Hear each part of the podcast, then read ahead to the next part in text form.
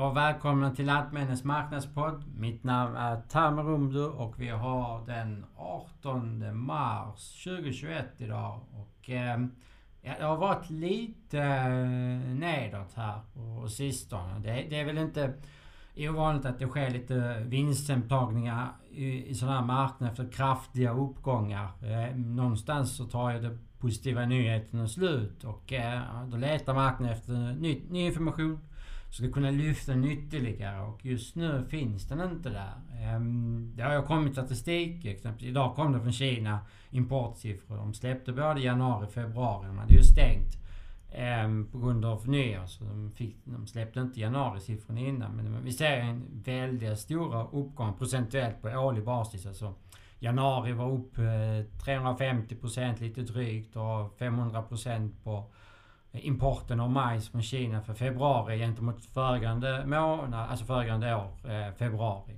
Så det är rejäla ökningar och detta har ju marknaden vetat. Vi, vi vet ju att USD har höjt Kinas import på majs upp till 24 miljoner och nu börjar vi se om det finns ett större behov eller om detta är eh, någonting som kommer pågå även kommande skördeår eller om det är temporärt. Och det är där marknaden försöker leta efter information just nu och eh, försöka hitta vilken riktning det kommer ta framöver.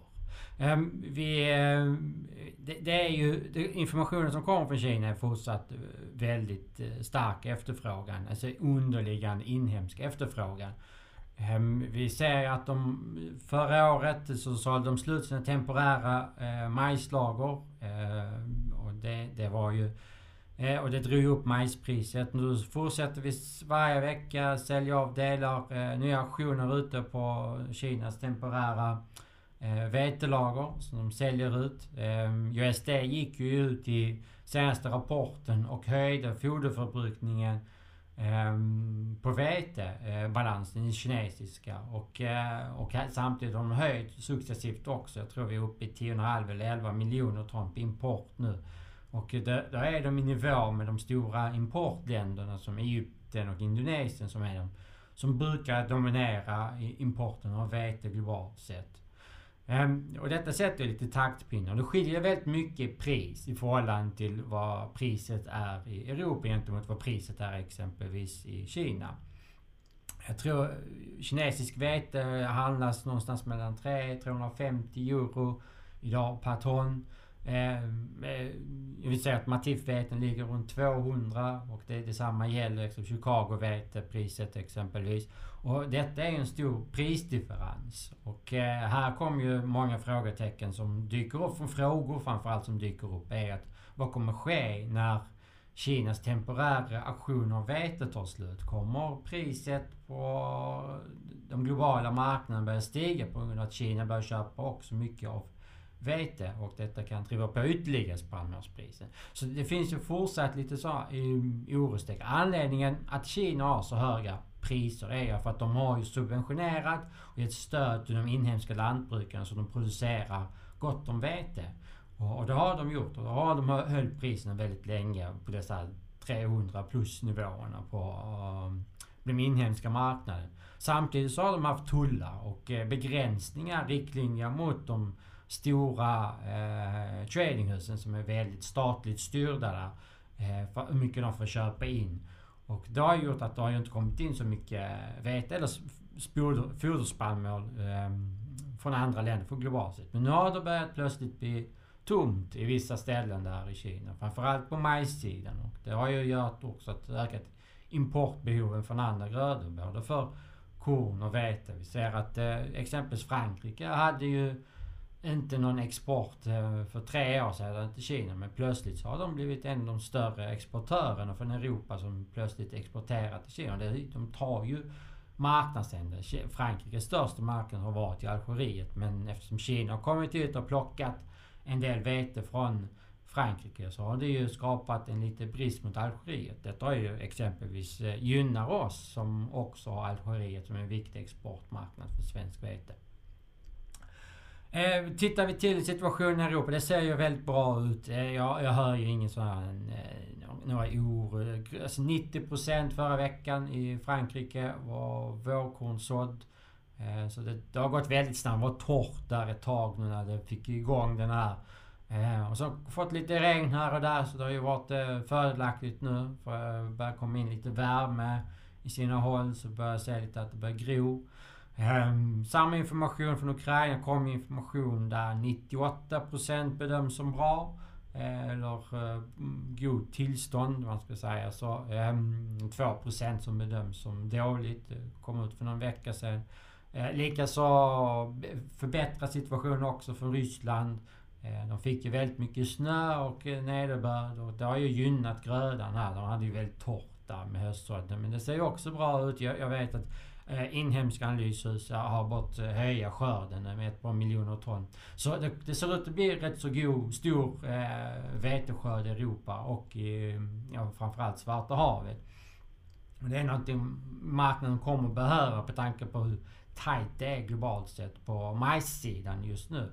Eh, majsen har ju fått lite stryk, framförallt nu på eh, Sydamerikas gren. Det kom ju lite sänkningar här Eh, från Argentina och eh, det finns oro från Brasilien. Och det är där vädret är ju som viktigast just nu att följa hur det sker. De kommer börja tröska här snart och eh, det ska komma ut både majs och sojabönor från Brasilien och Argentina för att få igång den här exporten därifrån. Och det kom ju siffror också från Brasilien nu att det visar att 75% av majsen är såld. Och nu ska egentligen fönstret vara stängt för majsen i Brasilien. Eh, det är ju den här andra sådden som sker i Brasilien för majs. De har ju sått det en gång eh, och sen eh, rättare sagt de sådde först sojabönor och därefter följs majsen. Och och den är ju försenad. Och man bedömer nu att 25% av majsarealen av den här andra sådden är, kommer att bli negativt påverkad av vädret som kommer att utvecklas där. Det, det är ju problemet med brasilianska världen har en bestämd mer eller mindre mönster. Det, Ungefär från januari, början av årsskiftet upp till ungefär eh, mitten av april så kommer ungefär så 1000 mm. Och sen från mitten av april till mitten av maj kommer 100 mm. Det är väl rätt så okej. Okay. Men sen från mitten av maj och sen två, månader, två och en halv månad framåt så kommer kanske 50 mm. Samtidigt som det blir extremt varmt. Så det, det, är ju, det blir väldigt torrt väldigt snabbt. Och är inte det sått nu så kommer grödan utvecklas för sent och där, därav risken. Eh, Argentina också, det har kommit information att det har varit torrt i sina håll och det stämmer. Men samtidigt så hör jag också att det har faktiskt regnat på väldigt viktiga regioner, alltså områden i Argentina. Framförallt runt Cordoba och Pampas. Och det, det, det, det är stora eh, producerare, massproducerare och de ser ut att kunna få rekord till nära rekordarealer men resterande delar ser ut att kunna få ja, dåligt om man ska säga. Alltså den fjärde lägsta Eh, vad jag kan se på de senaste fem åren. Någonting åt det riktningen. Så vi har lite blandade skurar där från Argentinas, eh, Argentinas skörd för både soja och majskorn. kommit lite sänkningar här och där. Jag tror det låter rimligt just nu att vi ska kanske ligga några miljoner ton under vad USD gör. Jag tror det är väl där som eh, slutliga skörden kommer att hamna på majs och soja. Den stora oron är ju Brasilien just nu. Eh, vänder vi, går vi lite mer norrut mot eh, den amerikanska fronten. Det, det, är väldigt stark exporttakt fortsatt som sker därifrån. Eh, USD kommer ju börja justera majsexporten. De ligger ju på 67. Jag börjar se nivåer mot 75-80 miljoner ton. Så det, det är ju... Mm, USD kommer nog börja sänka rejält. Eh, eh, export, alltså lagren för eh, majsen eh, kommande månader ser det ut som. Men samtidigt så ser vi att det, det, det signaleras mycket rekordarealer. De Höga priserna har ju gjort att amerikanska lantbrukare också fått för sig att, att nu ska vi så. Nu ska det bli väldigt mycket sånt. Så det är väl det, där det ser ut. Kommer ju också lite statistik för höstvete USA. Lite bättre situation både för Kansas och Oklahoma. Det är de två stora tillsammans och för höstvete skörden som produceras i USA. Ser bra ut närmsta veckan, ungefär 10 dagar. Men sen därefter, där, där kommer eh, april in. Och där från slutet av mars in i april så ser det ju väldigt torrt och väldigt varmt ut. Och där, och nu börjar grödan gro. Så den kommer komma ut där någonstans i tillväxtfasen och eh, det, det kommer, kan komma slå avkastning om den här eh, värdeprognoserna faktiskt infrias. Så jag tror värdemässigt så ser det mest oroväckande ut därifrån. Eh, annars i Europa så Frankrike kom ju siffror också förra veckan och där eh, sa de 88% som bedöms som bra.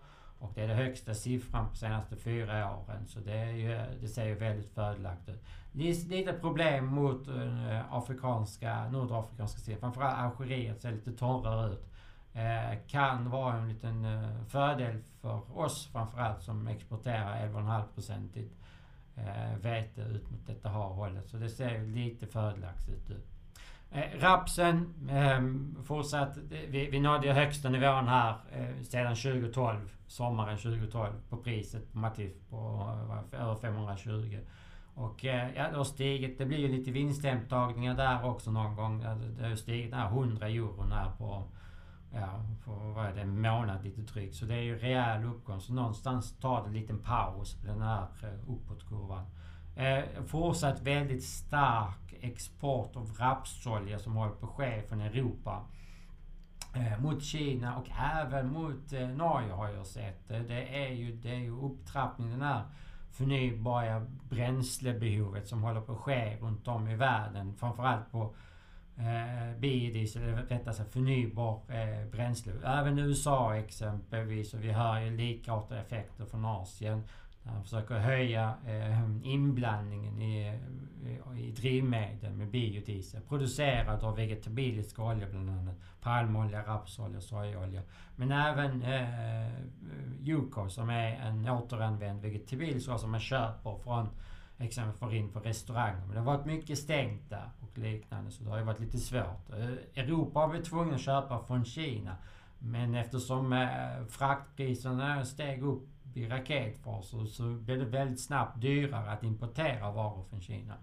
Och eh, det gjorde också att det blev lite oattraktivt att köpa in och det gav ytterligare stöd för rapspriset i, i Europa. Och eh, samtidigt så ser vi att det finns en stark behov av eh, proteinråvaror in till foder också.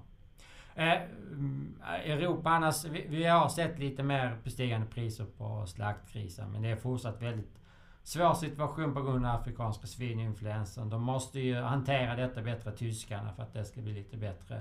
Eh, det håller ju, det hämmar ju lite Eh, produktionsbehoven från eh, tysk sida. Framförallt när importländer har stängt all typ av import från, eh, av fläskprodukter från eh, eh Europa. Och detta är lite hämmande just nu. Det måste man bli lite... Man måste få koll på den här afrikanska svininfluensan som fortfarande är lite fritt. I, Sverige är vi lite mer... Vi har klarat sig bra. Vi har haft nästan rekordpriser här eh, ett tag. Och vi är rätt så stängda så det klarar sig rätt så bra. Ah, ah, jag tror det blir... Ehm, eh, viktigt att man, man tänker på det att det, det, vi har fått en lite högre platå här på spannmålspriser. Och jag tror den här kommer att bestå.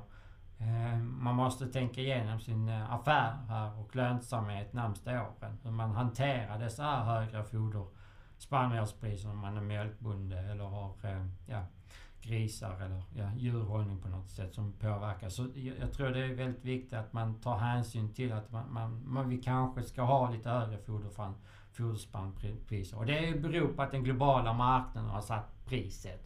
Och det påverkar i sin tur Europapriset eftersom vi är rätt så stora exportörer. Och även Sverige som är rätt så stor exportör. Vi exporterar nästan drygt en miljon ton vete exempelvis i år kan vi exportera.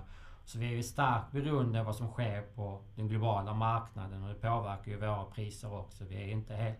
Vi är, vi är totalt helt eh, beroende av prisutvecklingen i världen och i Europa. Och det kommer sätta fortsatt tonen vidare. Eh, vi är näst intill klara med situationen i Sydamerika. Fortsatt intressant att följa Brasilien närmsta månaden tycker jag. Ehm, sen är det ju norra halvklotet. Ehm, jag tror inte Kina försvinner med sin starka efterfrågan och eh, konsumtionsbehov just nu.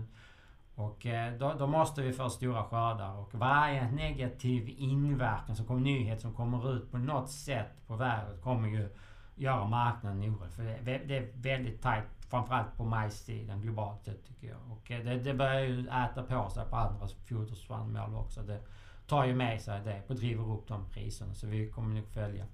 Eh, så norra halvklotet, väderutveckling, det är det vi kommer börja sikta in oss från april och framåt och försöka se hur det utvecklas. Tack för att ni lyssnar. Ha en fortsatt bra dag. Hej hej!